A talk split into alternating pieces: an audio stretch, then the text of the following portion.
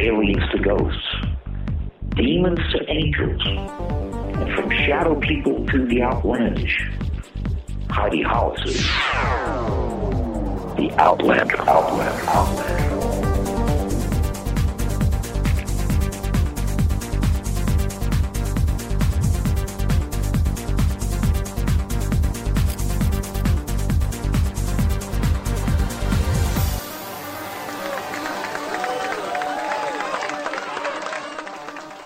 Welcome, welcome everybody to my awesome Friday evening. You're listening to me, Heidi Hollis, the Outlander. Get comfortable, people. Get comfortable because this is going to be a fun show, as it always is. I can't help myself. We have fun on this program. That's just the way we roll.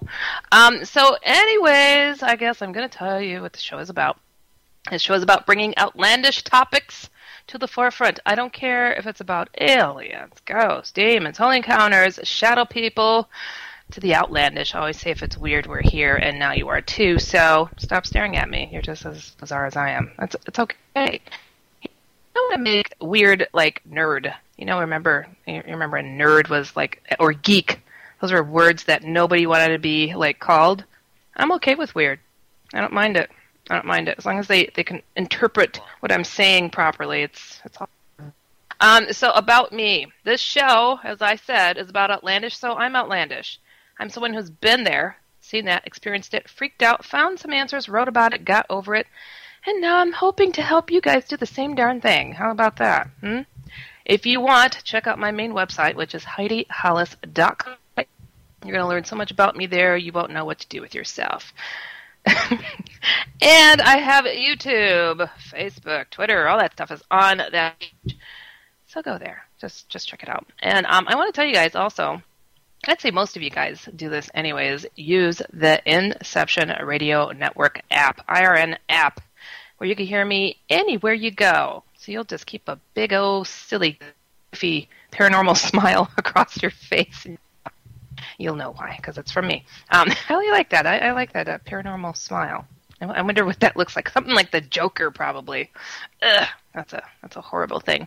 Um, anyways, though, I want you to know also you could call and listen to this program. My parents do this. 1 832 280 0830 or 786 837 2262.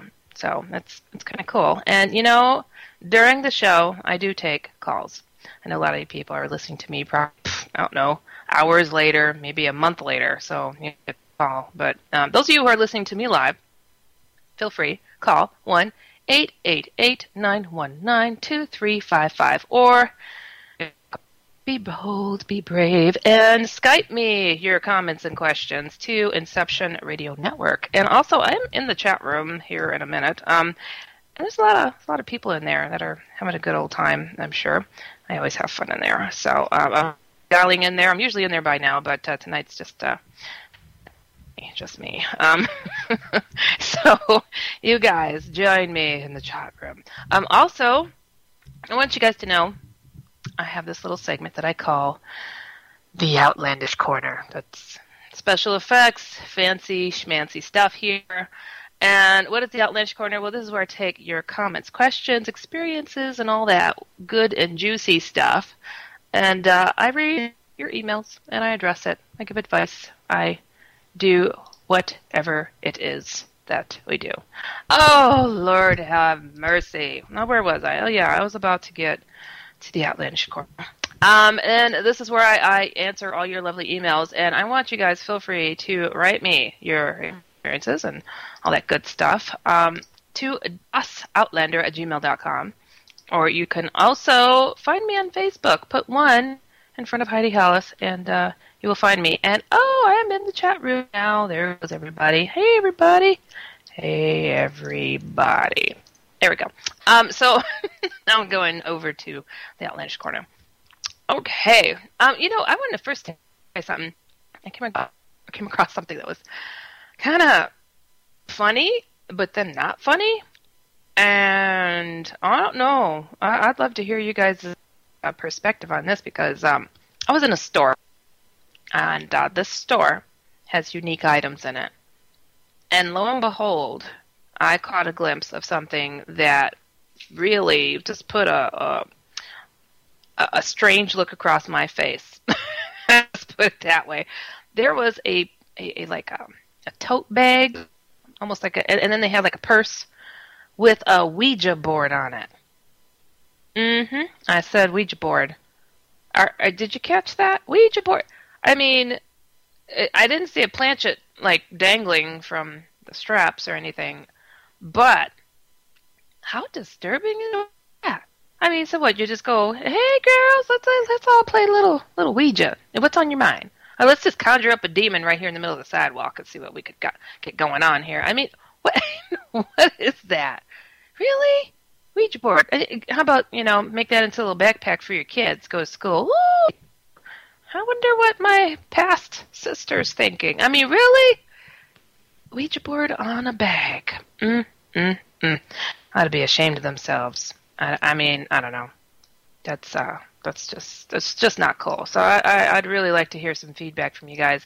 Feel free to write me at dus at gmail.com. Tell me what you think about that because I will read your comments off on the next show because I am just floored by that one. Um, so, anyways, getting back to Matt. Okay, it says Dear Heidi. That's me, by the way.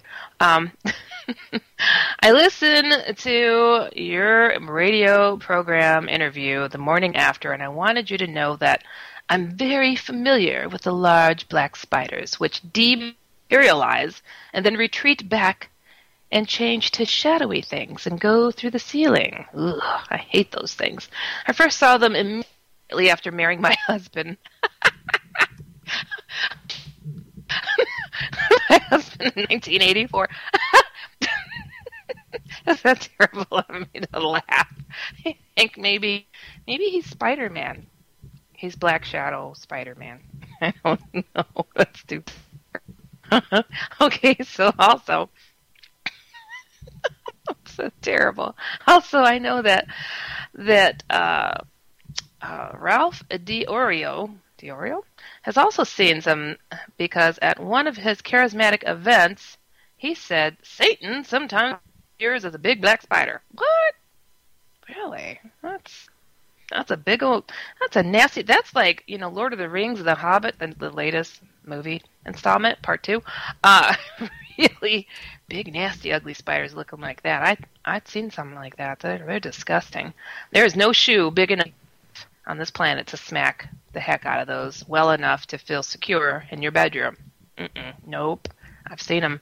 Um, okay, so Satan sometimes appears as a big black spider. Different people put different interpretations on what they don't understand. But because I had already been seeing them regularly, I remembered these things. My personal background was very positive and spiritually oriented, devoting one hour each morning and each night to prayer and meditation. Well, that is some dedication. So it never occurred to me that I should fear them. I would continually chase them away. In the name of the Christ, be gone, and they would retreat. But sometimes I would try to hide so I wouldn't notice them like behind the big lampshade on the night table. Ugh. I mean, one of those dangly legs got to be, you know, sticking out. I mean, that's just gross. Big hairy spiders. Um, unfortunately, my husband played role of the victim instead. And I since learned he was literally infested with them because they would go in and out of his head. Oh, oh, oh, oh, come on now. Really? Which I think accounts for his erratic behavior, to say the least he really is Spider-Man. He is the Black Spider-Man. You remember that episode? That I mean, that that that film. That's pretty. Um, but that is pretty. Um, that's that's disgusting. Um, so I hear that there's a little hiccup going on in the show, but the show must go on. Twenty second delay. That's that's all good. We're good. You guys will hear me okay, right? Shake your head. Mm, one, two, three. Okay, cool. Um, we're all good. Wow, see these nasty spiders going down. Your husband must have a big head. Because you said these were big spiders? He must have a huge head. Um, but I never understood who they were or where they came from until years later after studying Keylontic Science. Since 1000 what? What is this? Since 1999, I have kept up. Are you saying since 1999? You put one too many nines and then you put a comma in there. Um, I have kept up with all the KS translations as soon as they became available, and I did all the techniques also. The history of all types of interdimensional beings and their agendas was gradually explained over the years. I have no idea what this is. And happened that after I had been regularly attending workshops for four years or so, these were finally described. They are Borga Badahara. Again, I have no idea. Um, MJ, he put in, is that the Prince song? 1000. Oh, that's hilarious. You're in this level of detail. I hope you can at least realize that there is not all that much difference between shadowy creatures, multidimensional beings, ghosts, and ETs, since all beings are naturally multidimensional. We are unnaturally phase locked energetically, so currently can't function normally because of extensive damage to our DNA. I knew something was wrong with me. I knew it. The KS translations include a long history of what has transpired here, is total truth. If you care to explore this info, the following link contains an intro which includes links upon links and, and additional links and etc. Okay. I hope you somehow can find time to check into this. Thanks for your time. Aliyah. Well, Aliyah, wow, fascinating stuff. Um, woo, your head and uh, your your your your husband's head is is, is huge with uh, spider spiders crawling out of it. But you know, when you said that it started with him. Uh, when you got married to him, I, I really wasn't surprised that you found that they were related in some sense. Whether his the ears are filthy and these spiders are attracted to him, or what uh, so negative they're also attracted to this, um, which happens. It does happen. Um, so, and you said his erratic behavior. Yeah, these things do influence, and yeah, they're not quite of this dimension. So, yeah, they could probably go in and out of somebody's head. Um, I have actually seen shadowy things hang on people. No, I'm not psychic. No, I don't go hunting these things. No, I don't go looking for it either. But you know, when you do that double take and you're like, did I just see? Oh, that's some nasty dark stuff hanging on that person. You know, it's it's just one of those things, you know. And um, so for you to have gotten a glimpse of it, and you know, when you're married to somebody, hello, you spend a lot of time, you do see such things. So I'm I'm not shocked. I'm not shocked that um, you caught that, and good on you because then you could defend yourself better.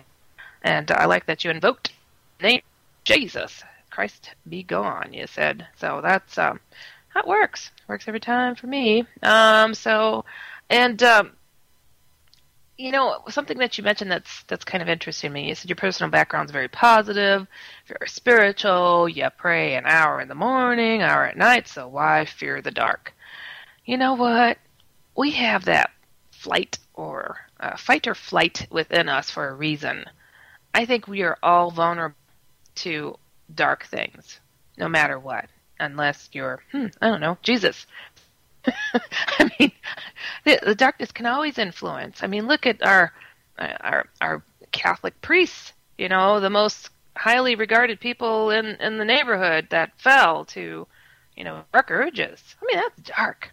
That's dark. I, I mean, I, I highly doubt that they were following good notions or good intentions, and I highly doubt that you know, they were listening to the little angel on their shoulder saying, "No." it was uh, it was the other guy on the other shoulder, you know. So I mean, they got influenced by darkness, right? So I think that that we all have that opportunity to go to the dark side, but don't to the dark side. That's not. Please try to stay in the light. Turn a light on, even that that helps. Believe it or not. Um, but yeah. So I I I think, I mean, even myself, who has seen, you know, some pretty incredible holy things, uh, including Jesus, I am, I'm really, really uh, vulnerable still to the darkness, you know, getting close enough. That's, it's not cool. I, I mean, I don't, I don't get these thoughts in my head to want to hurt somebody. Thank you, Jesus, for that. Um, I don't listen to such things, you know, so it's not there for me. But I think that everybody has a, a spot perhaps darkness can in and influence negative stuff. So um, I think it's always good to know, no matter how much we pray, which I feel I pray all day long. I feel like I'm constantly talking to God. I'm like, ooh, did you see that scuff on my car? These crazy Chicago drivers. Boy, I really would like to pop one in the hell. God, please me think positive right now because I don't want to kill somebody. it's just, You know, you know, these thoughts come and go. How can I put this? Um, I've been here a few years in Chicago. My car's been hit five times. Only once was I in the car. Okay, so people, people, dark thoughts could come to mind when that happens. Um, so, anyways, yeah. Um, so keep your guard up. I don't care who you are. Keep your guard up. Darkness is just looking for a chance to find a way in, and boy, boy, oh boy, do they find ways in. So, um, interesting. And your KS translation stuff, yeah, I'll look into it. I'm I'm good with Jesus and Christianity. I, I don't I don't really you know look into uh, whatever these followings are, teachings of a workshop. I don't know who Borga Buddharaha is, um, but hey, you know, positivity is positivity. Great, um, and I am aware that multidimensional beings are um, among us and how they are related. That is that is so very true they do fluctuate. They do pop in and pop out, um, and they do cause issues because sometimes where they pop in at might be in your husband's head. Wait, I couldn't resist. That's just that's hilarious. I mean, that is. Ooh, I think I saw that in a horror movie once. It's like you get real close to the ear, and then you see something wiggle, and then it does a whole bunch of spiders or something flying out. Ah, it's disgusting. Ugh. I don't know. I wonder if you're still married to him. Hope that you're okay. Um, but anyways, yeah, you know, but I, you know, one thing I, I do realize, you know, a lot of people think that we are just so, what you call it? Phase locked. I never heard that our DNA was damaged. Um, but these negative things do keep us pinned down and within our realm to a certain extent. But where do our souls go when we sleep? I know I fly sometimes, and I know a lot of people do. But like, why do these bodies have to rest? Why why do they have to do it? I, I think because spiritually we're educated. I really do. I that we're experiencing other things. i I'd experienced some I don't know how you could say other dimensional type of shifting where I felt like I was living a whole other life someplace else. Uh, I mean, and it was depressing to leave there because it was a lot better than here. So I think that I don't think everybody in. I think sometimes uh, you know we, we do get the opportunity to go elsewhere, and people there in a coma I'm sorry, but I don't believe they're just laying there. I think they're I think they're bopping around. I think they're checking things out, you know. And I have I have a friend that was in a coma and, and did just that. So there you go. Um, so anyways, thank you for sharing. That's that's quite fascinating story that you shared there and uh, truly I'm laughing with you, not at I'm laughing at your husband. That's no, that's awful of me. Gosh, where did I come up with this stuff? But um, yeah. So thank you very much there, Aaliyah um, very, very interesting. Now, on to the next email that I have. Dear Heidi, that's that's still me. Um, I bought the ebook through Amazon. Well, that must be my book. I'm thinking, I don't know which one it is. We'll see. Ne- uh, when our finances are more stable, I may buy an actual book because it's what I prefer. But my husband lost his job last December. Oh, that sucks. And things have been rough this year. Now it's Christmas shopping time yeah, I got this email a while ago. Now it's Christmas shopping time, which I have 13 grandchildren to think about. But I'm getting sidetracked. That's okay. I do have the book, but for some reason, it will not load up on my PC. I will have to see if my husband can figure. Okay, let's continue. I will load it up on my laptop. Tried to read the book in bed, but I have some health issues. Okay, continuing. this, is, this is funny. Um, it makes me tired. I kept falling asleep. Okay, then it continued. I only got to chapter three. Yay! I finally got to my point. Oh, you're funny. I have not gotten into anything dealing with the shadow people yet in your book. Everyone seems to believe they are evil, but I'm not certain about that yet. But now that I have looked into all of this a bit more, I am wondering if my shadow man is perhaps a hat man. He doesn't look like a dark ghoul, nor does he have red eyes. He has very intense eyes. My shadow man, she has this in quotes, wears a trench coat that covers most of his body. I don't recall a tie. He kind of reminds me of classic pictures of the Reaper. But his head covering is not a hood. It is more hat-like and keeps his face shadowed and hidden other than his eyes. His eyes are very penetrating. As a child, I was terrified of him. Wow, you have grandkids now and you saw him as a kid. That's a long time. It seemed he always came from the closet. Take that man! What is. God, he needs to stay out of people's closets. Um, it seemed he always came from the closet and there were dark things moving around in the closet. I would have night terrors and wake my father up with blood curdling screams. When I was ill and ran a fever, I would often get the feeling that I was floating just above my bed and not able to move. I would see the shadow man near me during these times. Now I am tempted to go along with the shadow man, but something always keeps me from doing this. I either get woke up abruptly and it disrupts my dreams, or something in my dreams distracts me. As I mentioned above, I am not certain he is totally evil. Okay. I believe we all have an evil side to us. Oh, I know it. Um, we just learn to keep it in its place. I was just talking about that. What are the odds? Some of us have more evil tendencies than other than others, my opinion. God must believe this too. Otherwise, the first pair would not have been tested. Oh, we're talking about Adam and Eve, are we? Um, their failure crept into us all, and God felt the need to have His Son die for us, to give us a way to cleanse ourselves from the evil within us. Again, just my opinion. Satan or the devil, they spelled it Satin. That's kind of funny. Um, Satan or the devil, I think, most would agree has given in to his evil tendencies. But depending on who you talk to, his description would be different. God would probably say that Satan is completely evil. She put Satin again. That's funny. Um, thus, the need to throw him out of the heavens and save mankind from his influence. Satin, I'm going to just say it. Satin, however, might conclude Oh, smooth satin. Must conclude that he only had our best interests at heart and wanted to give us the option to think for ourselves. MJ's cracking up. Um, he would probably argue that he is not evil, only misunderstood. Again, just my opinion. So I'm trying to decide where my shadow man fits in. Thanks, Joy. what a great name for enjoying uh, satin. Um, so, anyways, um, gosh, where your shadow man fits in. Well, I, you've looked into this guy, and you, you, you, I'm sure that you've seen online. A lot of people are like, "Ooh, this guy is awful. What is he doing? And why is he creeping around in your closet as a little girl? Hmm?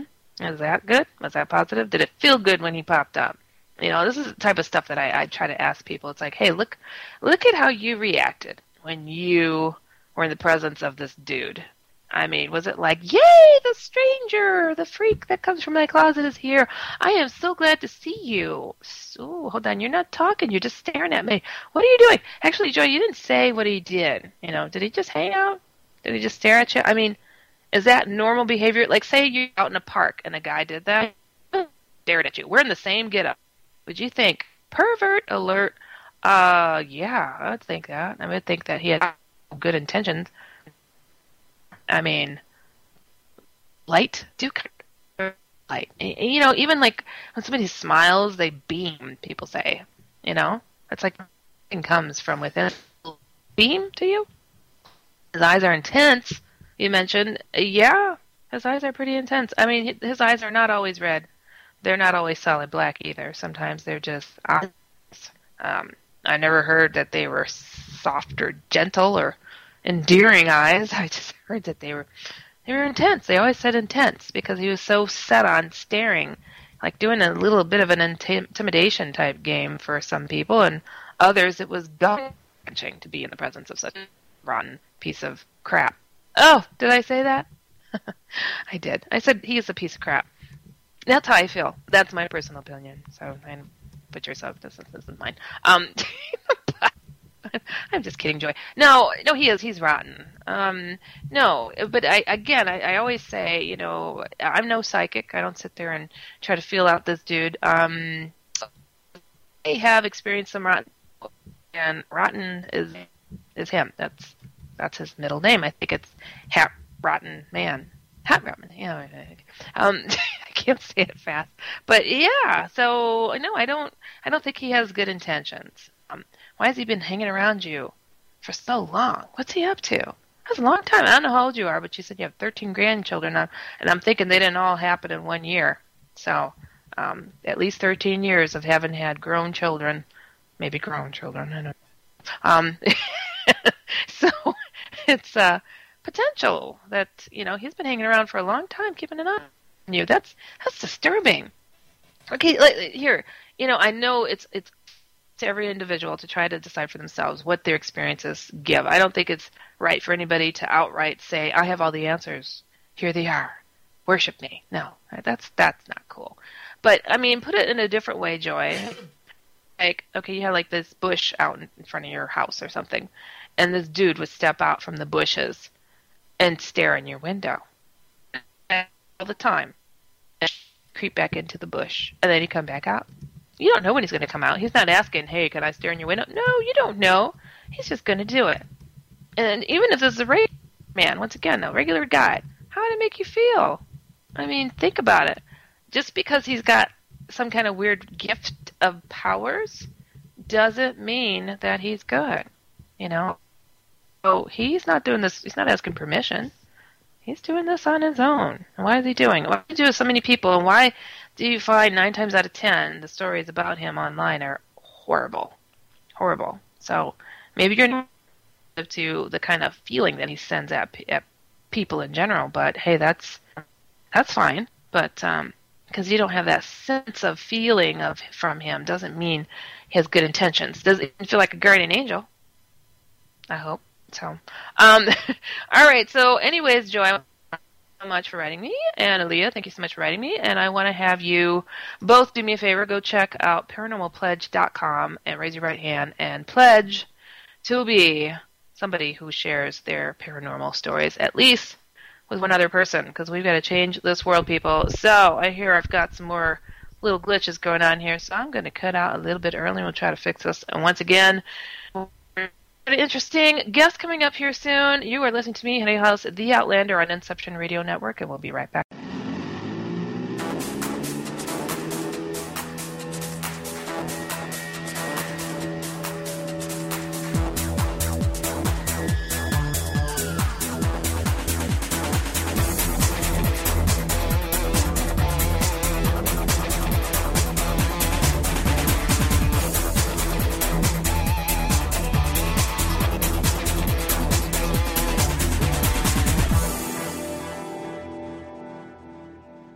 Listening to IRN, the Inception Radio Network, Chicago, Illinois.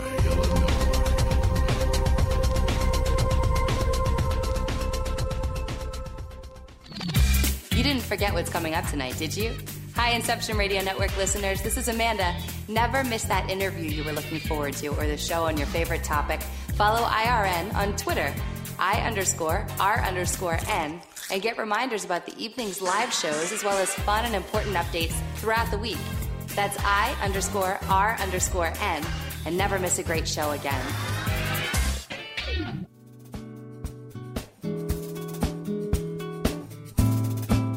Hi, Bob Tarmac for MJ'sHealthyWay.com. Are you into vitamins, nutrition, meal replacements, health shakes, uh, keeping your body in good shape, your internal engine going? Boy, do I have a perfect place for you. MJ'sHealthyWay.com. They offer the best service and products, and they'll tell you anything you need to know about any product they have to offer. I get all my vitamins, meal replacements, shakes from MJ'sHealthyWay.com. That's spelled M-J-S MJSHealthyWay.com. There's so much more at the website. Go check it out. MJ'sHealthyWay.com.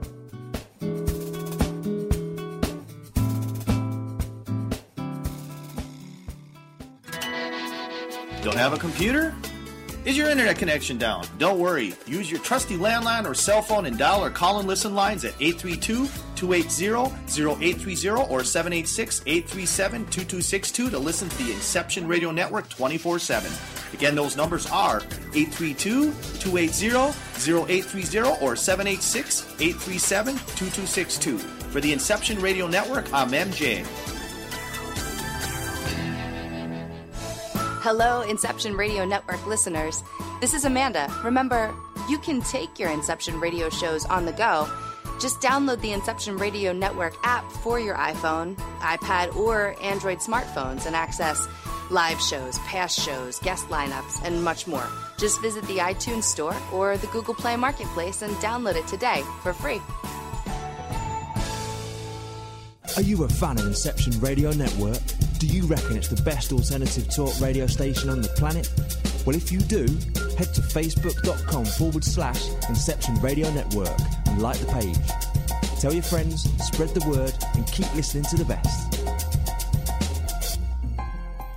Hello, folks. Heidi Hollis is rocking the airwaves every Friday at 9 p.m. Eastern right here on IRN. But if you want to learn more about Heidi, check out her amazing website at www.heidihollis.com. For IRN, this is MJ. Get advice on aliens to ghosts, demons to angels, and from shadow people to the outlandish. Explore the paranormal with Heidi Hollis. The Outlander.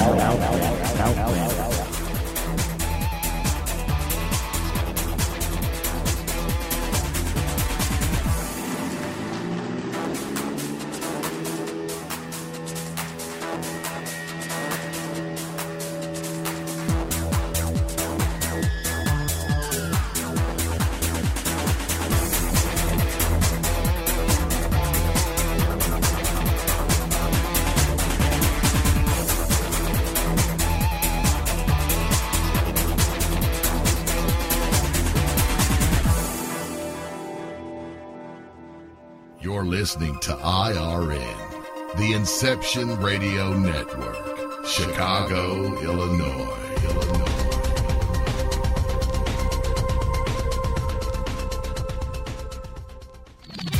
You didn't forget what's coming up tonight, did you? Hi, Inception Radio Network listeners. This is Amanda. Never miss that interview you were looking forward to or the show on your favorite topic. Follow IRN on Twitter, I underscore R underscore N, and get reminders about the evening's live shows as well as fun and important updates throughout the week. That's I underscore R underscore N, and never miss a great show again.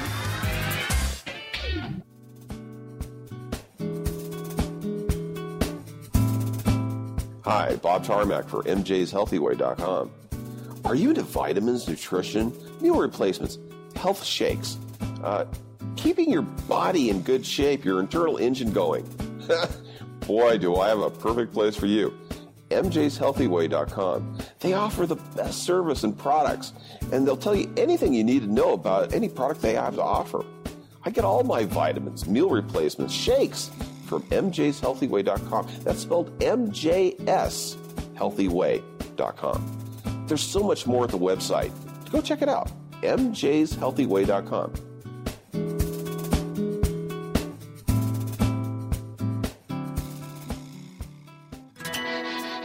Don't have a computer?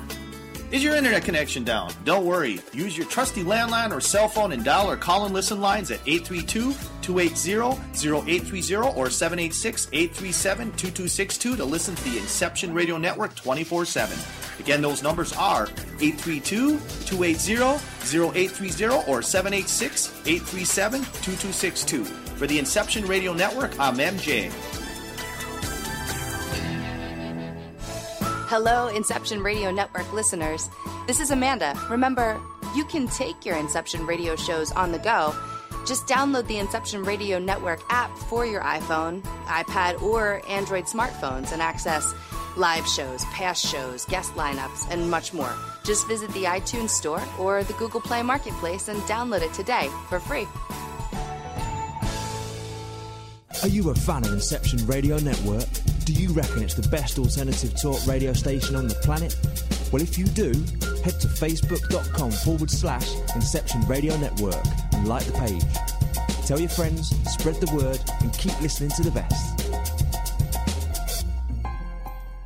Folks. Heidi Hollis is rocking the airwaves every Friday at 9 p.m. Eastern right here on IRN. But if you want to learn more about Heidi, check out her amazing website at www.heidihollis.com. For IRN, this is MJ. Get advice on aliens to ghosts, demons to angels, and from shadow people to the outlandish. Explore the paranormal with Heidi Hollis. The Outlander. Outlander.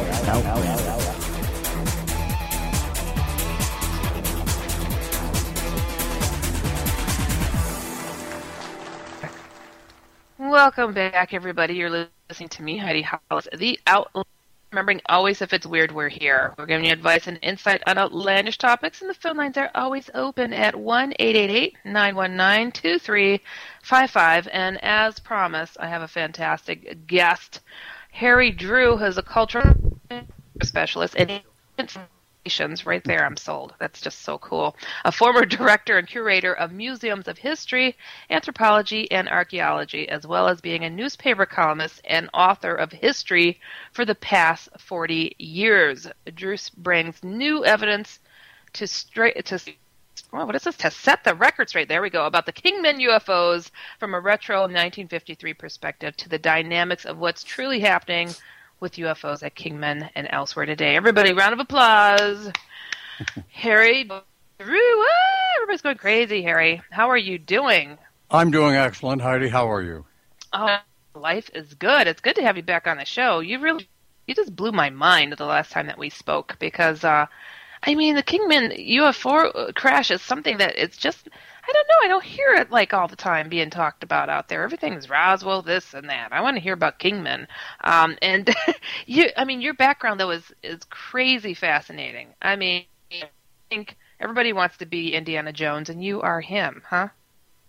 I guess I am. I, have been called that more than once, and uh, it isn't advisable. I can tell you in some ways, because much of much of the research that I did in fieldwork Mm-hmm. I did I did completely by myself, and uh, I hear about that more and more now, um, because um, in this part of Arizona where I am, we have 11 of the 15 poisonous creatures, uh, along with uh, one of the, the in fact the landing site is uh, toward the base of the Hualapai Mountain, which is over 8,000 feet high, and it has uh, a population of mountain lions and what are called javelina, which are rather bad tempered they aren't actually a wild boar, but they resemble one, and they are pretty much territorial. And if you are going through their territory anywhere close, they just come and give you a bad time. So if you have a problem where you break down, and it was in places with no, no believe this or not, you know, you're there, I think, in Chicago, but there's like yeah. no cell phone service, nothing. Oh. You know, you you would need smoke signals to be able to signal somebody, and uh, so it's like really desolate. Um, and one place is off of a 1912 wagon road, you mm-hmm. know, so it kind of gives you the idea. So, wow. But it's a six year project, and I want to do something that no one had really done, and that was actually go do the research.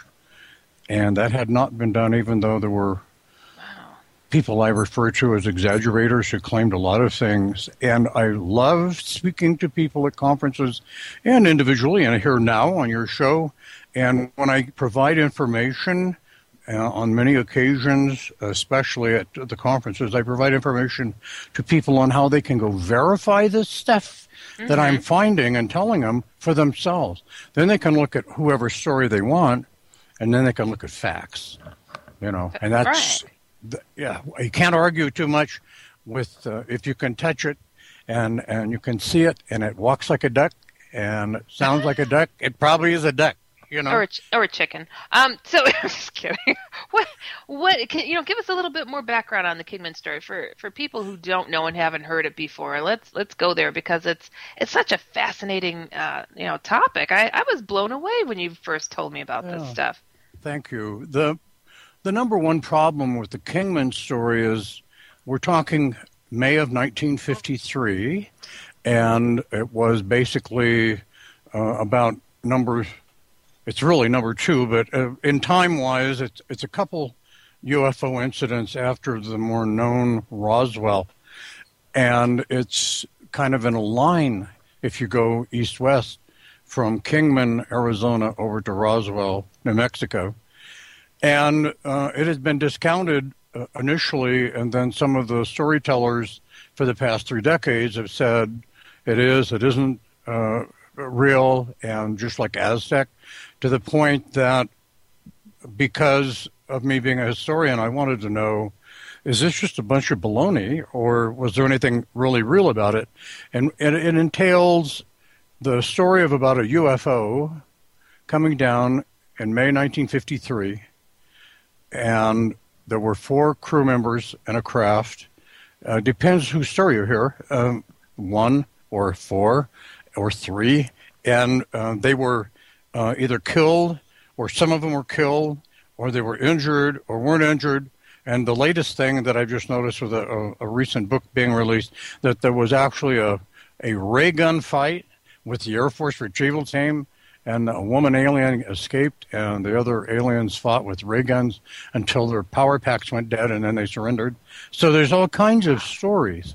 Okay, but what in fact happened is on the 18th day of May, 1953, a UFO flew through some experimental thing the Air Force was doing here. There was, by the way, no military presence here other than three radar units set up in a triangular fashion. The military base had been uh, deserted in 1945 that was at Kingman, which was an Air Force, Army Air Corps base. And this flew through this high end, uh, overpowered microwave short pulse radar, and sort of like creating HAARP. And they had no idea what they were doing, the Air Force at the time. They just add more power, if we can get more range because it was Cold War. And they were worried about the Russians with the new bomber they were building could come down over the North Pole and bomb the United States, and our radar could only see 25 miles.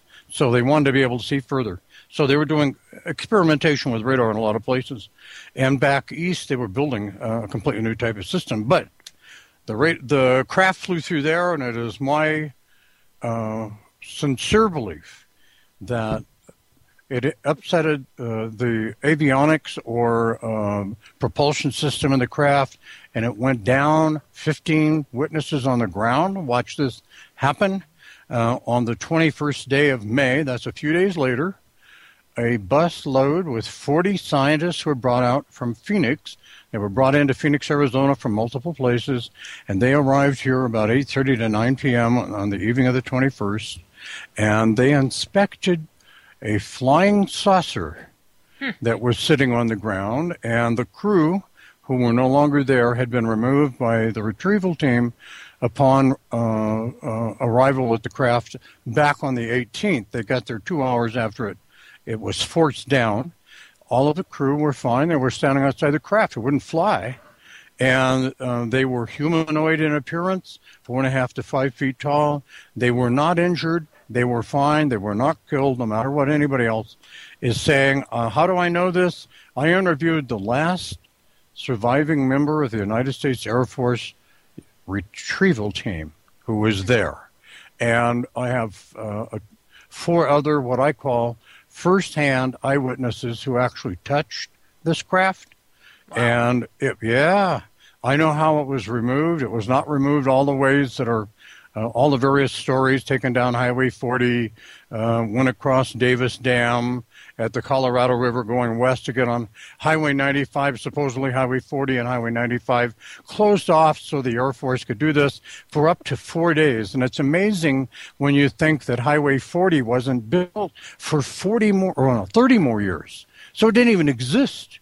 You know, so the, some of the storytellers are really way over the top, and Davis Dam wasn't completed until 1954. That's a year after the craft had already been removed, and it was taken up desert roads up to the north of Kingman. And I've been that way in my Jeep, and it goes all the way up to where it was headed to intersect with old Arizona 93, going to Henderson um, and Las Vegas, Nevada direction, which is the way to go to Groom Lake, which later became called Area 51 and they barged this craft across the backside of Hoover Dam.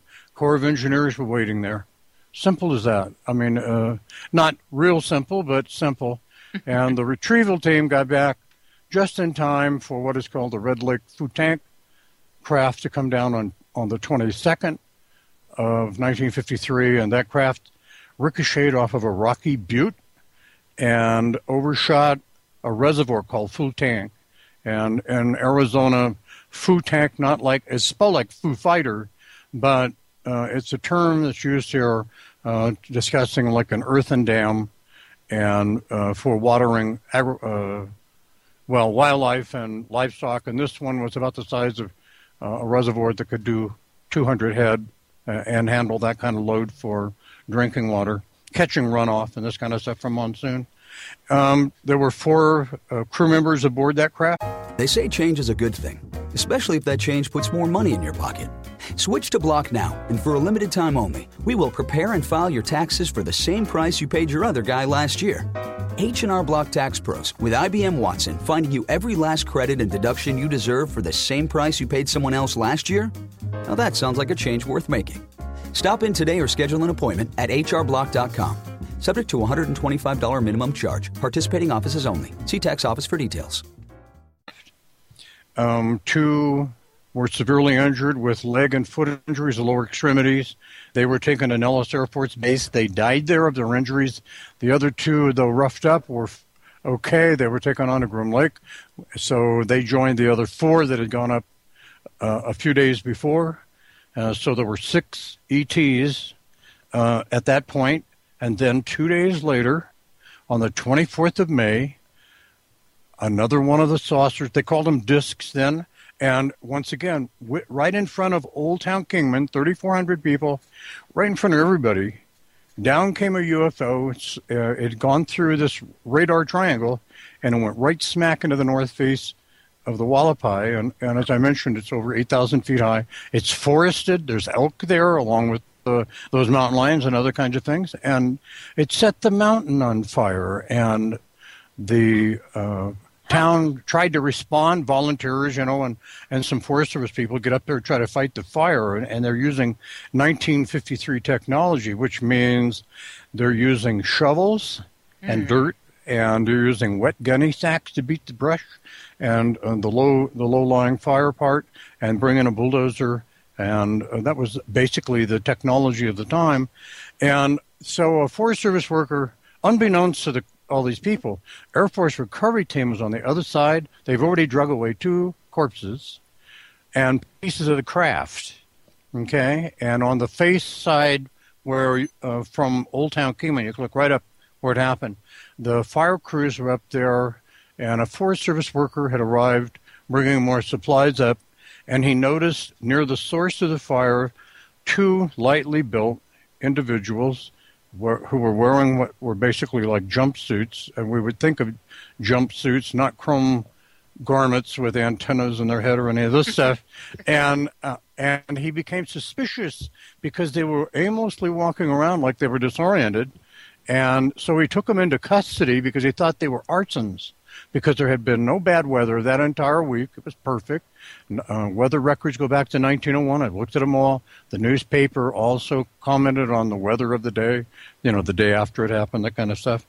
And um, so they took him to the sheriff's office in the 1914 Mohave County Courthouse, which is still here and the lower part of the building in the basement was the sheriff's office, which has been off limit to the public for about 30 years because the court conducts court related business and, and, that kind of thing where they keep uh, the press and everybody else away from that so that uh, the, anything the court is working on won't be corrupted. And I went and talked to the head of security for Mohave County Court, and I and I told him I said I've looked at some documents that tell me all about the sheriff's office and describe things and this incident that happened uh, from my research. And by the way, I used uh, real research libraries, museum facilities, and government agency documents where I could get them and all of that. So I'm looking at stuff that hasn't been uh, manipulated or changed or altered. Right. And, mm-hmm. and it takes a lot of digging. It takes months and months going through these things, page by page by page. Oh, and God. yeah, and um, it's worth it though when you find when you find what you're after. And so I asked the, the head of the security from Mohave County Court, if I describe all these things to you, would you just tell me yes or no? And I didn't tell him I was doing any research about the Kingman UFO or mm-hmm. UFOs. Well, it would have been thrown out of my ear probably. And and so I told him the sto- uh, kind of an overview of the story, and I described it all. And he said, "Come with me," and he took me there and he shut down alarm systems and he took me in to this place and allowed me to photograph it. Oh, yeah. cool. And- oh, that's awesome. Yeah.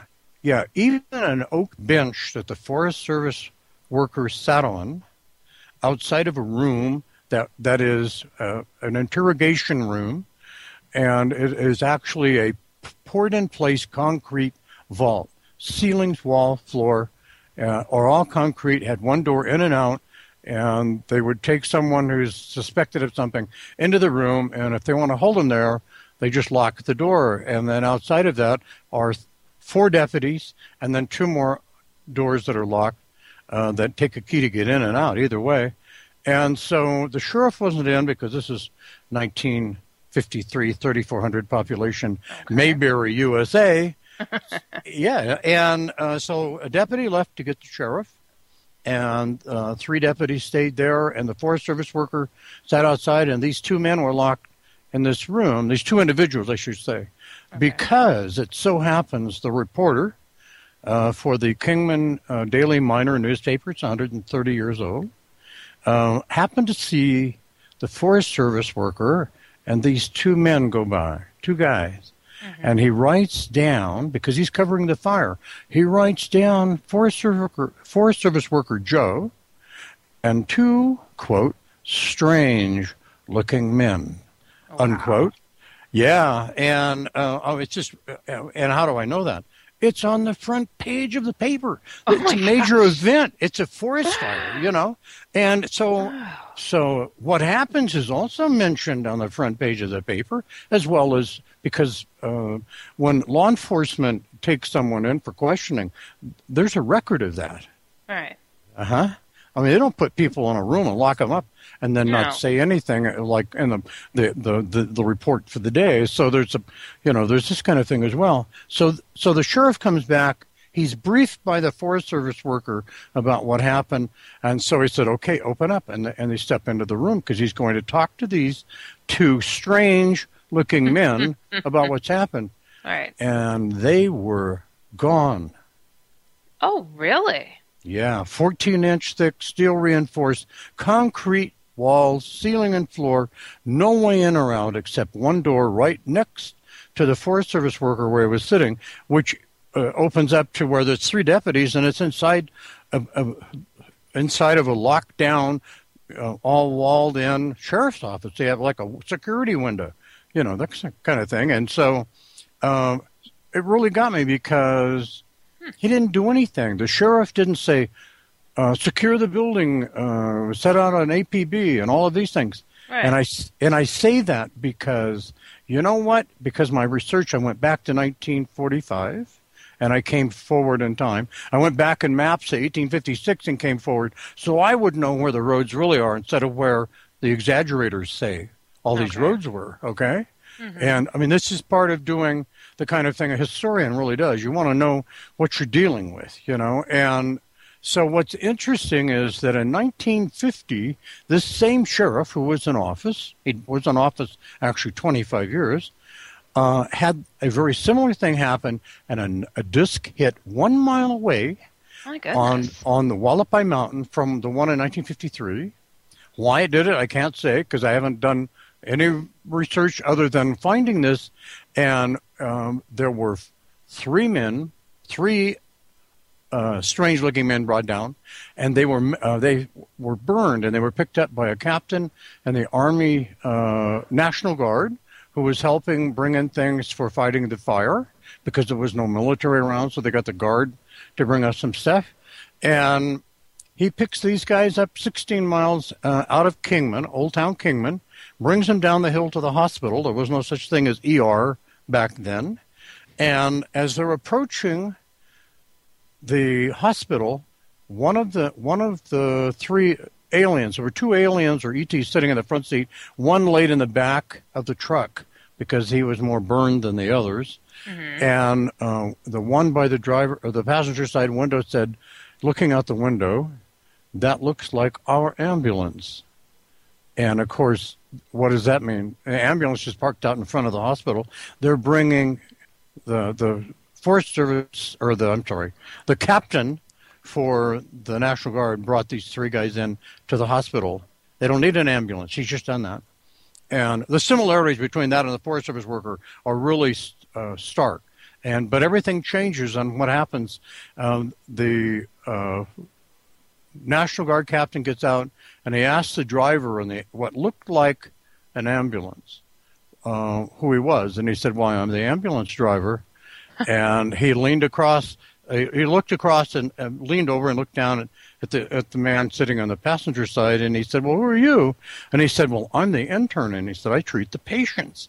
And so the National Guard captain, yeah, no kidding, wow, helped load this guy from the back of his truck into the back of the ambulance. The two other ETs got in the in the ambulance, and it took off. The sheriff come to a screeching halt right next to the captain and said, "Did you just bring three burned men in to the hospital for treatment?" And he said, "Yeah, they just left in an ambulance."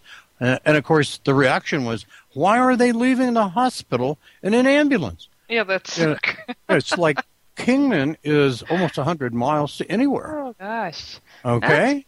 Fascinating. Yeah. Fascinating. Yeah. You know, I, I have a question for you uh, before we get to our, our, our next break here. But what I mean, between these crashes, these beings, did they look similar between them all? I mean, what did what did they exactly describe? Humanoid, as in what color? What were their eyes like? When I talked to the the uh, elderly gentleman who was the, the last living member of the Air Force recovery team, he was breathless when he began to describe the scene he saw as a young airman and uh, retired lieutenant colonel, Air Force pilot, and test pilot, and all kinds of things. And I have since come in contact uh, with someone uh, who was his friend, was also a lieutenant colonel, and they were all under the same commander, and so on. But uh, what, what he told me breathlessly uh, when he described them, he said they were human.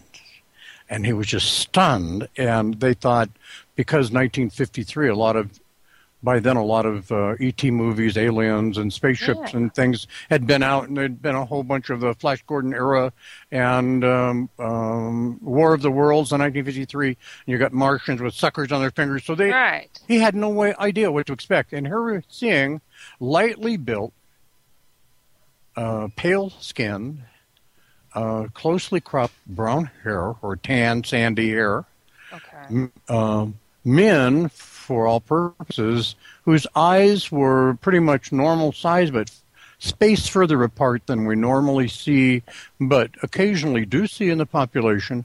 And uh, the chin, uh, the end of the chin is more like a Valentine heart. So the jawline ran down more to a point rather than being squared off like uh, And we they were pretty all much about are. four and a half, uh, five feet tall. four and a half to five feet tall. There were four. Three stood behind one of them that they took, the Air Force team took to be the spokesman or leader just because of the, the body language, the way they were standing, and spoke to them in English. Using their mouths, not their brains. Wow. That That's no, no, that's how it was perceived. I asked It- him the same question. I said, "Was I mean, did they did they actually say that? I mean, were they speaking with, the, with their mouth, or was it telepathic?" And he said he really didn't know. Their impression was they were speaking to them. now, that's amazing. And, so uh, now, is and all of the beings between all the crashes all looked very similar. You're saying, correct? Say it again. All of the, the the various crashes of recovered alien bodies, they all look kind of similar, like the one that you just described. They were all the same. Uh, all of the craft uh, had four crew members. Um, two were killed, if you recall, at the Red Yes. Lake crash, and two killed at the Hualapai Mountain crash. So you had four dead, and you had six that were taken to Groom Lake, and two that escaped from county law enforcement. That's amazing. You know, we got to get to our break here. You guys are listening to me, Heidi Hollis, the Outlander, on Inception Radio Network, and we'll be right back.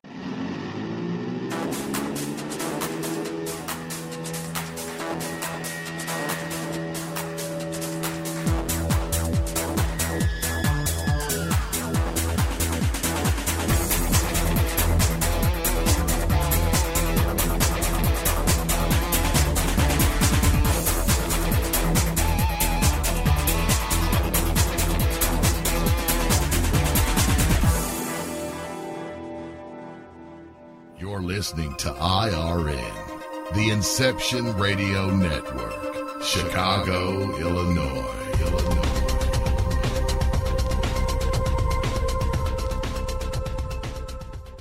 Do you have a smartphone? If so, Inception Radio Network is the best app for you.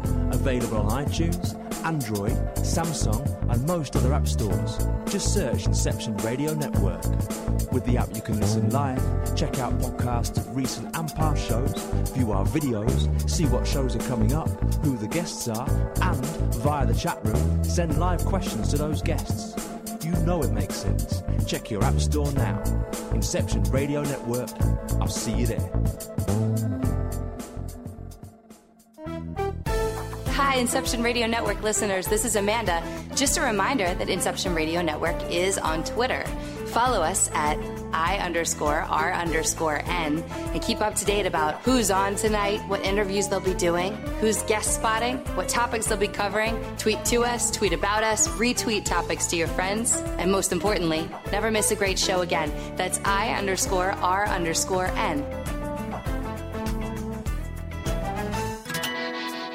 Don't have a computer? Is your internet connection down? Don't worry. Use your trusty landline or cell phone and dial or call and listen lines at 832 280 0830 or 786 837 2262 to listen to the Inception Radio Network 24 7. Again, those numbers are 832 280 0830 or 786 837 2262. For the Inception Radio Network, I'm MJ. Are you a fan of Inception Radio Network? Do you reckon it's the best alternative talk radio station on the planet? Well, if you do, head to facebook.com forward slash Inception Radio Network and like the page. Tell your friends, spread the word, and keep listening to the best. Hello, folks. Heidi Hollis is rocking the airwaves every Friday at 9 p.m. Eastern right here on IRN. But if you want to learn more about Heidi, check out her amazing website at www.heidihollis.com. For IRN, this is MJ. Get advice on aliens to ghosts, demons to angels, and from shadow people to the outlandish. Explore the paranormal with Heidi Hollis. The Outlander.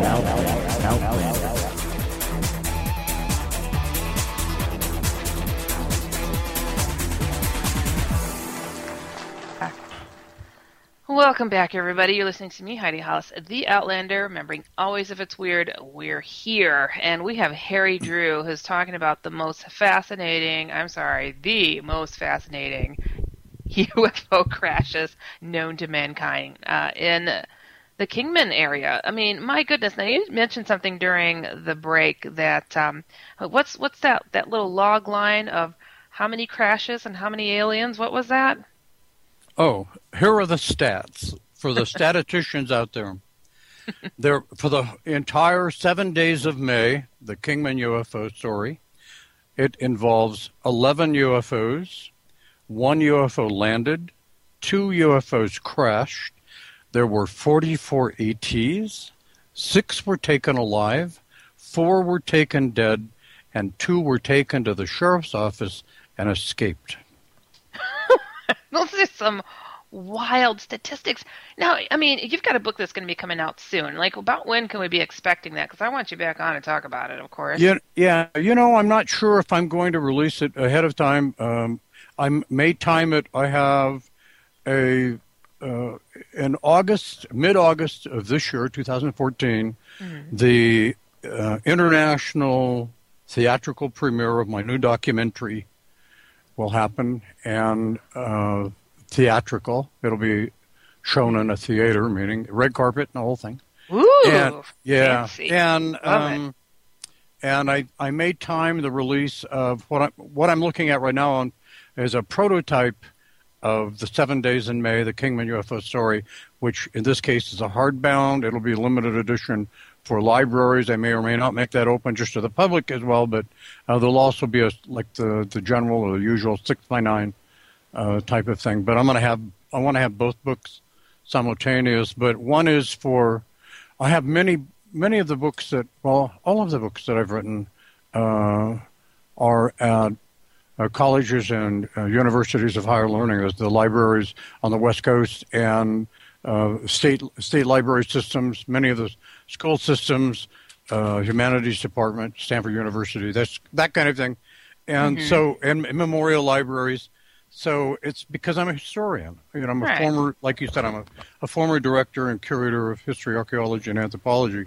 Um, I do the I do the business that I, I, have been doing for so long, and writing these things. And I have to, have been very careful about how much I have released and uh, about this. And I release so much, uh, just so much at a time, because I keep reading my own things coming back at me, and uh, that's in somebody else's work Oh, and and, and my totally my original yeah and well it's kind of you know I'm the guy that could have been bit by the snakes I'm the guy when I was out on the well I'm the I'm the one that's in 110 degree heat packing 90 pounds of equipment cameras and all these different kind of things um, and so the important it off question is this, though, Harry. Since you Yeah. are like the the the Indiana Jones, do you have the hat that fits your role? Do you Yeah. do you have an Indiana Jones hat? Let's hear it. yes I do All right, I of love course it. and and the boots and, And uh, you know And and you all hate that stuff snakes. You and even yeah, right? even even something to tr- tr- uh, try to protect myself with. You know, so you have to have that if you can get to it. If you don't fall off a cliff first. I hear you. Yeah, So- I want people to know your website. It's kingmanufocrashes.com so people can check out that site. And you also give tours of the area. Uh, What's that website? Uh, it's KingmanUFOTours.com, and that goes through uh, Top Secret Tours. And and yeah, they go through and they coordinate with me, I, and they also do their own top secret tours. Uh, uh, Tony, who owns Alp Ventures, starts like at Roswell and does a, a nine-day tour that comes from Roswell and hits different places, including uh, Sedona to the east of me, and then comes here. And on that one, I take them to one of the crash sites. Nice. That's So, very cool. and- I, I've got a question here from the chat room. Um, uh, Russell is asking if there's any evidence of topics discussed with the surviving crew from the crash saucers. Great question. Are there any? Is there evidence? Yes, of anything that's been spoken of with these beings. Like what? Ha- what did they say? What was you know? What was asked of them, and where are they? Oh, you're talking about the ETs. Yes. hmm Okay. When the when the Air Force recovery team handed off the ETs, it's like everything else even, that we do now, is that you you know what you have a need to know, and you're not told anything else. He didn't have any evidence, although it is everyone's understanding that they were taken from that facility to Los Alamos. hmm And whether they went to Sandia, uh, Sandia Labs or not is not really known, but that's suggested. I can't, I, I, I will not say either way because I don't have evidence that can back up my statement. I so gotcha. this, this is what I, this is the information that I have run into, and this is the information I have gotten from uh, some of the principal witnesses involved, uh, two of them being physicists who actually touched this craft, and uh, the Air Force recovery man, and, and an engineer. Well, what it, were their thoughts on what it is they observed? What what was it? I mean, what was the surface like of the craft?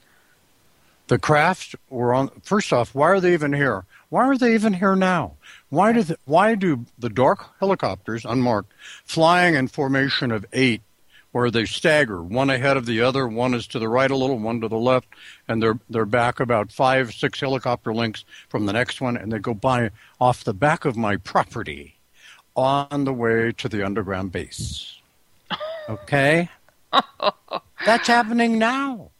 Well, what's And- going on? You were telling me earlier before, about this too. And it's an underground base, and this and this north, it's it's slightly northwest by southeast route that these craft were flying, and they all were coming from the north when they went and they crashed heading south. Okay, Okay. the direction of south or southeast, and um, and they and the first one that went down was about 16 miles from where I believe the underground base is, which I have been told by old timers who that I have met and become friends with over the years. There, uh, it took me about ten years, and um, they talked to me about the things that they feel comfortable with revealing from that time when they were here, and they don't want me to try to go to the underground base because, um, uh, per their story, as told to me, uh, three people tried that years ago and were found dead. Oh. Later, later, two more tried it from Kingman, and they were never found again. So they're worried that uh, it's a one-way trip. And I know from my own experience out on the 1912 wagon road, uh, when I was confronted face to face by some uh, uh, couple of guys, um, that they were wearing battle dress uniforms that with no ID, and were giving giving me a hard time uh, about that and asking me uh, why I was there and where I was. I have every right to be, but I was in the middle of no place, and it would have been easy to do something to somebody and nobody know. Of course. You know, I have Yeah. a question for you because it seems like a lot of stuff, a lot of activities concentrated right there. Do you think that there's some kind of magnetic pull, a vortex? I mean, do we have a Well, Bermuda. Triangle thing going on kind of thing? You're going on to another story because, um, yeah, um, because of the, the, the tremors and the rumblings that go on here, even now, even now, and uh, I can tell multiple stories of, from people who who tell me, and you can see the goosebumps on the people when they try to repeat some of the stuff. But there are some places where, for those people who can feel what I consider to be negative energy, you can go here and you feel it. I mean, it's like you you don't even have to get out of your car yet, and you can feel it. And uh, there is also underground in and around Kingman. That's disturbing. That this negative feel. Okay, like I'm sorry, but most of the time when people talk about going to a crop circle or an area where you know UFOs or or other things may be going on, I don't know. There's a lot of love and light people out there who are just like, oh, it feels so empowering. And but this is the first time I've heard somebody say you go there and you feel the negativity creeping in your car as you're going. Down. I mean, whoa! And this is where you're living. I mean, so you're living in a negative pit of, you know, alien infiltration. I mean, what do you think is causing that? That's kind of that's kind of sad, actually. Some something is going on underground. Okay, uh, who it is and what it is, I don't know. And um, I learned some time back um, because of the craft that have come d- down or and or landed, hovered and or landed out behind. I live in the desert, and I'm 35 miles uh, from the back of my backyard, straight out. It goes 35 miles of open, flat desert, and so and it's like anything that can be seen that's illuminated, you can see it in, in the dark. And if it's daytime, and I've had that happen, um, there's no way you can confuse something that's parked right smack over you at 400 feet that it's an airplane or if it's a UFO. I mean, there's there's no question. When you can see it in the daytime, you can see the skin of a craft. I call it they're craft to me. I they're like a machine. You know, uh, they're not a rubber ball or something. And I've and I've seen some other things at night that uh, I can't explain. And luckily for me, and uh, by the way, my Facebook page, you go to facebook.com slash harry.drew.35 and you can go down scroll down through some of the things i've posted and there is evidence there for everyone to see of a photograph i shot from my backyard at nighttime with a fixed lens digital camera. Fixed lens no mag no magnification at all. And uh, here's this craft and it's perfect. You know, it's our clear skies. It's perfect. You can see it. You can see it with the naked eye better than the camera was seeing it, as far as when you look at the first look at the image. And uh, and there's a man who is an astronomer who is on the east side of Kingman, and I am west of Kingman. Okay. And he has all of the telescopes and cams uh, to record all those things. And unbeknownst to me, while I'm shooting almost straight up at this massive UFO, he is off to the west shooting at a slight angle of the same UFO at the same time. Oh. Okay. I don't even know this. He doesn't know it. And so to look at his video and my still photo, it's on my Facebook page. Yeah, oh. so you can actually see it. And so seeing is believing up to a point, but I had I I was out back and a mothership, what does that mean? They're big. They're Mhm. bigger than all the others. What is a mothership? It's an aircraft carrier. Hmm, right. Okay. The craft that are here, and we're here in 1953, they're shuttles. They're just, uh, they're terrestrial, atmospheric craft. You know, it's like um, we take a, a transit bus in downtown Chicago. Right. You know, they're taking a UFO. That's what they're using, and whatever propulsion system. And I, I don't know because I haven't studied that. That wasn't my interest. Um, anyway, so what you have is uh, these kind of things going on, and so one night I'm standing out back looking up, and here's this thing, and it's just parked there. And then after a while, I thought maybe I'm just seeing some kind of an anomaly, you know, in space. It's a perfectly clear night, Right. and then it and then it moved several miles and stopped again. Stars don't do that. and e- Last either I checked, they don't. Yeah. yeah, yeah. So after about a half an hour, uh, I, I went in and got a camera and went back out. It's still sitting there. I photographed it, and it's creepy when you when you en, uh, enlarge the photo. It looks like something out of uh, uh, Battlestar Galactica or I something. love that you know. show. Oh my god. My but a beam of light came out of it. Okay, shot down to Earth, and where, where it went, I'd already noticed because there were two UFOs sitting on the ground, and uh, out about uh, about one to two miles, and it came, the, and this beam of light came down, and it was a cylinder, and a luminous kind of blue, and it was translucent, and a brilliant white shaft uh, uh, or cylinder inside the shaft came down like an elevator, and uh, the cylinder was about five times the width. And you could see the bottom end as it came down, and then and then alongside as it went on straight down from the side. And when it reached the ground, and it's pitch black outside with starlight, except for the luminous UFOs, and when it hit the ground or came down to the ground, everything went dark. And the same fellow on the other side of Kingman has this kind of imagery, and it's going from the ground up. Really? Yes, and he has it on video. You can actually see it. Now, keep in mind there was no there were no aurora borealis happening. There was no weather anomalies. You know, it's like what was I, I'm speaking of my wife here. It was 80 yesterday. You know, Uh-huh. and uh, and it's like clear skies, and and we're not having all of this stuff going on. So there's a And- lot of things that are still taking place in this whole area. You know that there's something going on, and, and rumblings. What, what are these rumblings going on over there?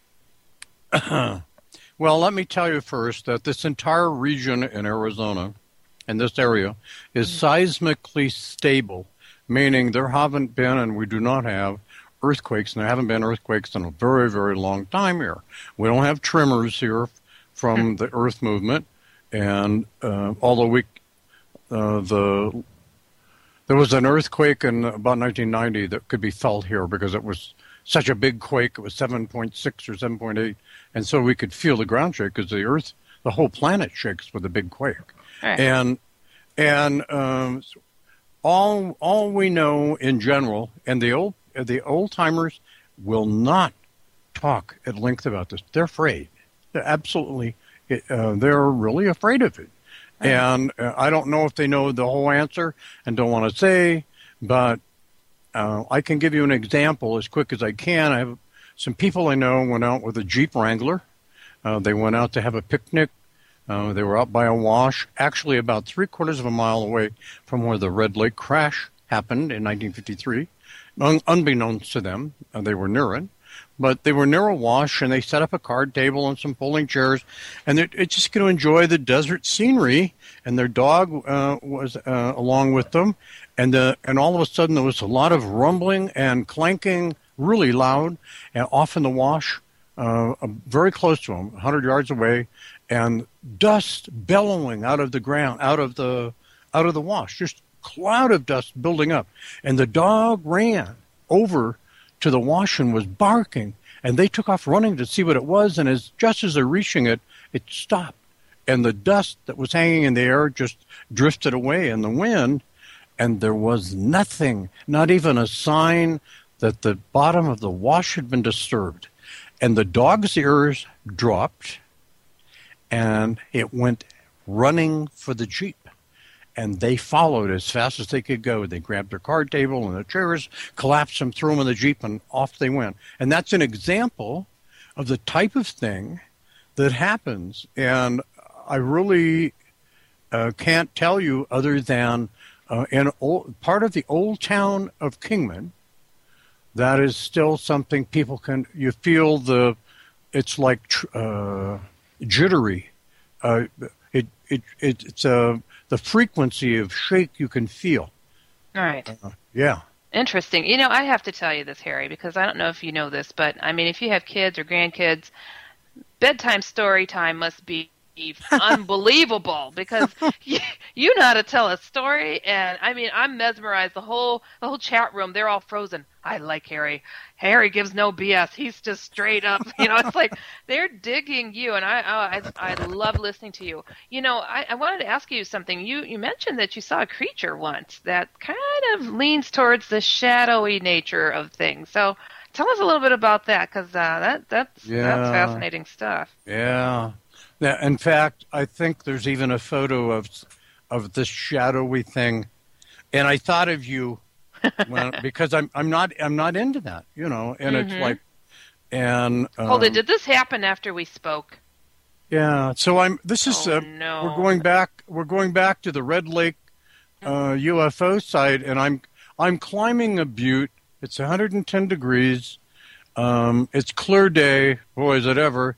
And I've got all this camera gear, and and the footing is so poor on the butte that I'm having to walk sideways and try to find places to put my feet because the rocks range from about the size of your fist uh, to maybe uh, a football Okay. and there and there's so much loose rock that it would be very easy to have a cataclysmic fall. Ugh. And at the same time, I'm watching for Mojave green rattlesnakes, which are uh, particularly dangerous, and um, if you're bitten, you know, and um, and so I'm doing all of this, and I'm halfway up, and I get I get this creepy feeling. I don't know about how many are listening. If you have like premonitions, or or you feel like somebody's watching you, you're in a room Yeah. someplace or out in an audience, and you look over and they are. There's somebody watching you, and and so yeah, so I'm halfway up, and I'm already I'm not paranoid. I just have to be extra careful, or I would have been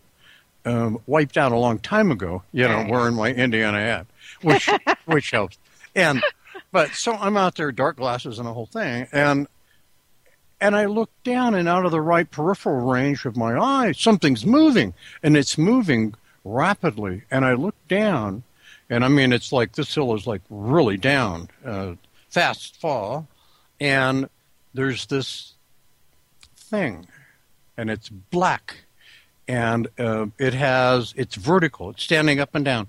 It's like bipedal, two-legged it would be, but it's more like a uh, it's more like it's a cloak, and the the image is no distinct legs, and this thing is not actually touching the ground. I can see it as clear as a bell.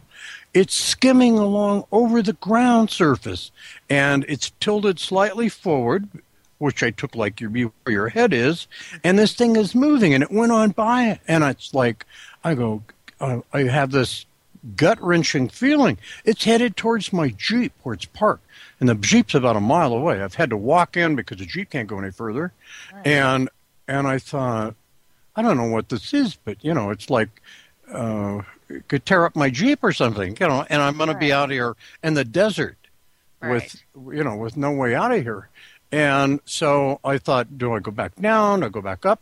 But it creeped me out. It it uh, I sensed I sensed it wasn't uh, necessarily uh, my buddy, and uh, Yeah. so I decided I'm going to go back. I'm going to go on. I'm halfway up this mountain with all this gear. I'm going to go up and film, and and uh, um, what I want to do is show where the impact, the vehicle actually hit the top of the mountain. It scarred it, and then ricocheted off and before it plowed into the desert floor. And so I did that. I went back down. I got to my Jeep. And, uh, and of course, I'm thinking about I'm going to find broken windows or who knows what. Yeah. And everything was fine. And I walked around to the passenger side to open a door and load some equipment in. And I looked at the hood of my Jeep. And here is this very strange symbol, these markings on my hood and the dust and dirt that's on the hood from driving it through all of the stuff I've been through. And it's wiped all the way down to the paint. And a photograph of that, just exactly as I found it, is on my uh, Facebook page right now. Oh my goodness. Facebook. What is it? Dot com backslash. Um, Facebook.com slash Harry dot Drew dot 35. Wow. You know. Yeah. And this did this happen soon after we first spoke? I'm curious. Does it do what?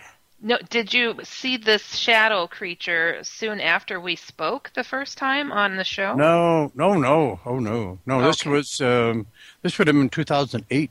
Oh, okay, got you. So it, Mm-hmm. it sounds like the shadow people it really does because they are kind of kind of got a little little grip on the whole UFO alien thing going on. It's it's a strange thing. It's a long story. Sometime I'll have to tell you my story.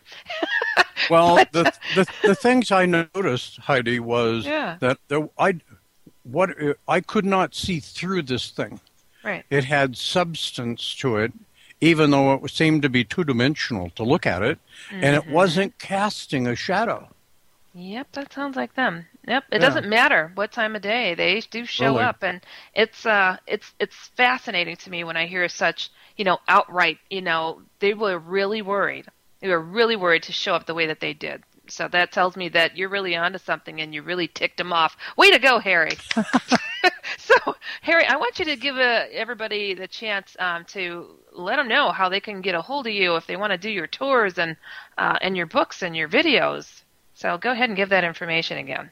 Yes, um, for uh, those interested um, on tours, uh, it's you can go to Top Secret Tour site, or you can go directly to my site www.kingmanUFOtours.com, and my website is www.kingmanufocrashes.com, and Facebook uh, dot com slash harry dot drew dot 35, all lowercase. Oh my goodness, Harry, I could talk to you forever. I really want to get myself out there because uh, if I lived close, you wouldn't be out there hoofing it alone anymore because I swear, and I think half the people in the chat room are raising their hand like, me too, me too. I mean, but it's one of those, those things where it's like you're so passion driven.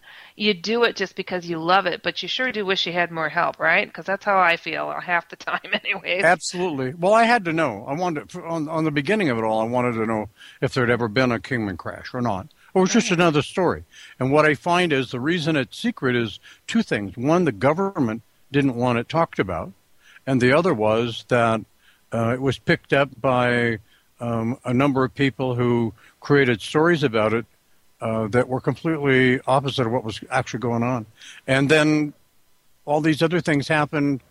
I was like, I was just unsuspecting. All of a sudden, I'm getting visitations here and uh, Right. seeing things out out there. And the astronomer on the other side, he's he's Right. many many miles away from me to the east. And to have the everybody needs to look stuff. at that. That's awesome. Oh, I'm gonna so check it out. Well, Harry, you know you're gonna come back on the show at some point because I just love you, and everybody else does Well, too. thank so you. You'll have wanna to come out. Oh yeah, get I out, will of, get out of the windy city and come here. oh, I certainly will. Oh, uh, thank you so much once again. August fifteenth, International Route 66 Festival. Festival, right here, Kingman, Old Town. Love it, love it. Well, everybody, yes, thank you so much once again, Harry Drew. Everybody, once again, this is the bottom of my show. You know, you can catch me here every Friday, 9 p.m. Eastern, 8 p.m. Central.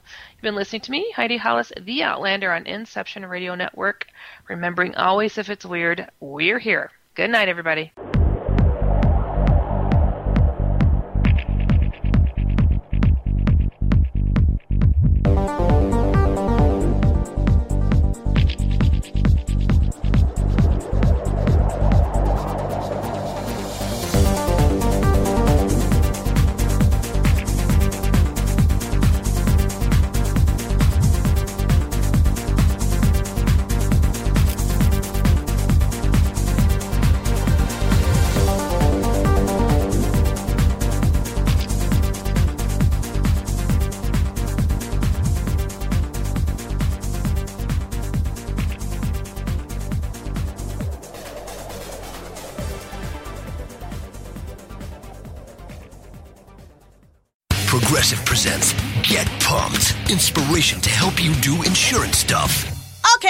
Out. You're gonna let your budget be the boss of you?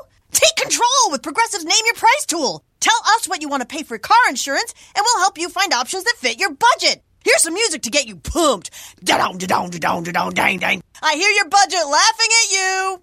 Oh, wait, that's just those kids laughing at me. Ignore them! Da-dong, da-dong. Progressive Casualty Insurance Company and affiliates. Price and coverage match limited by state law.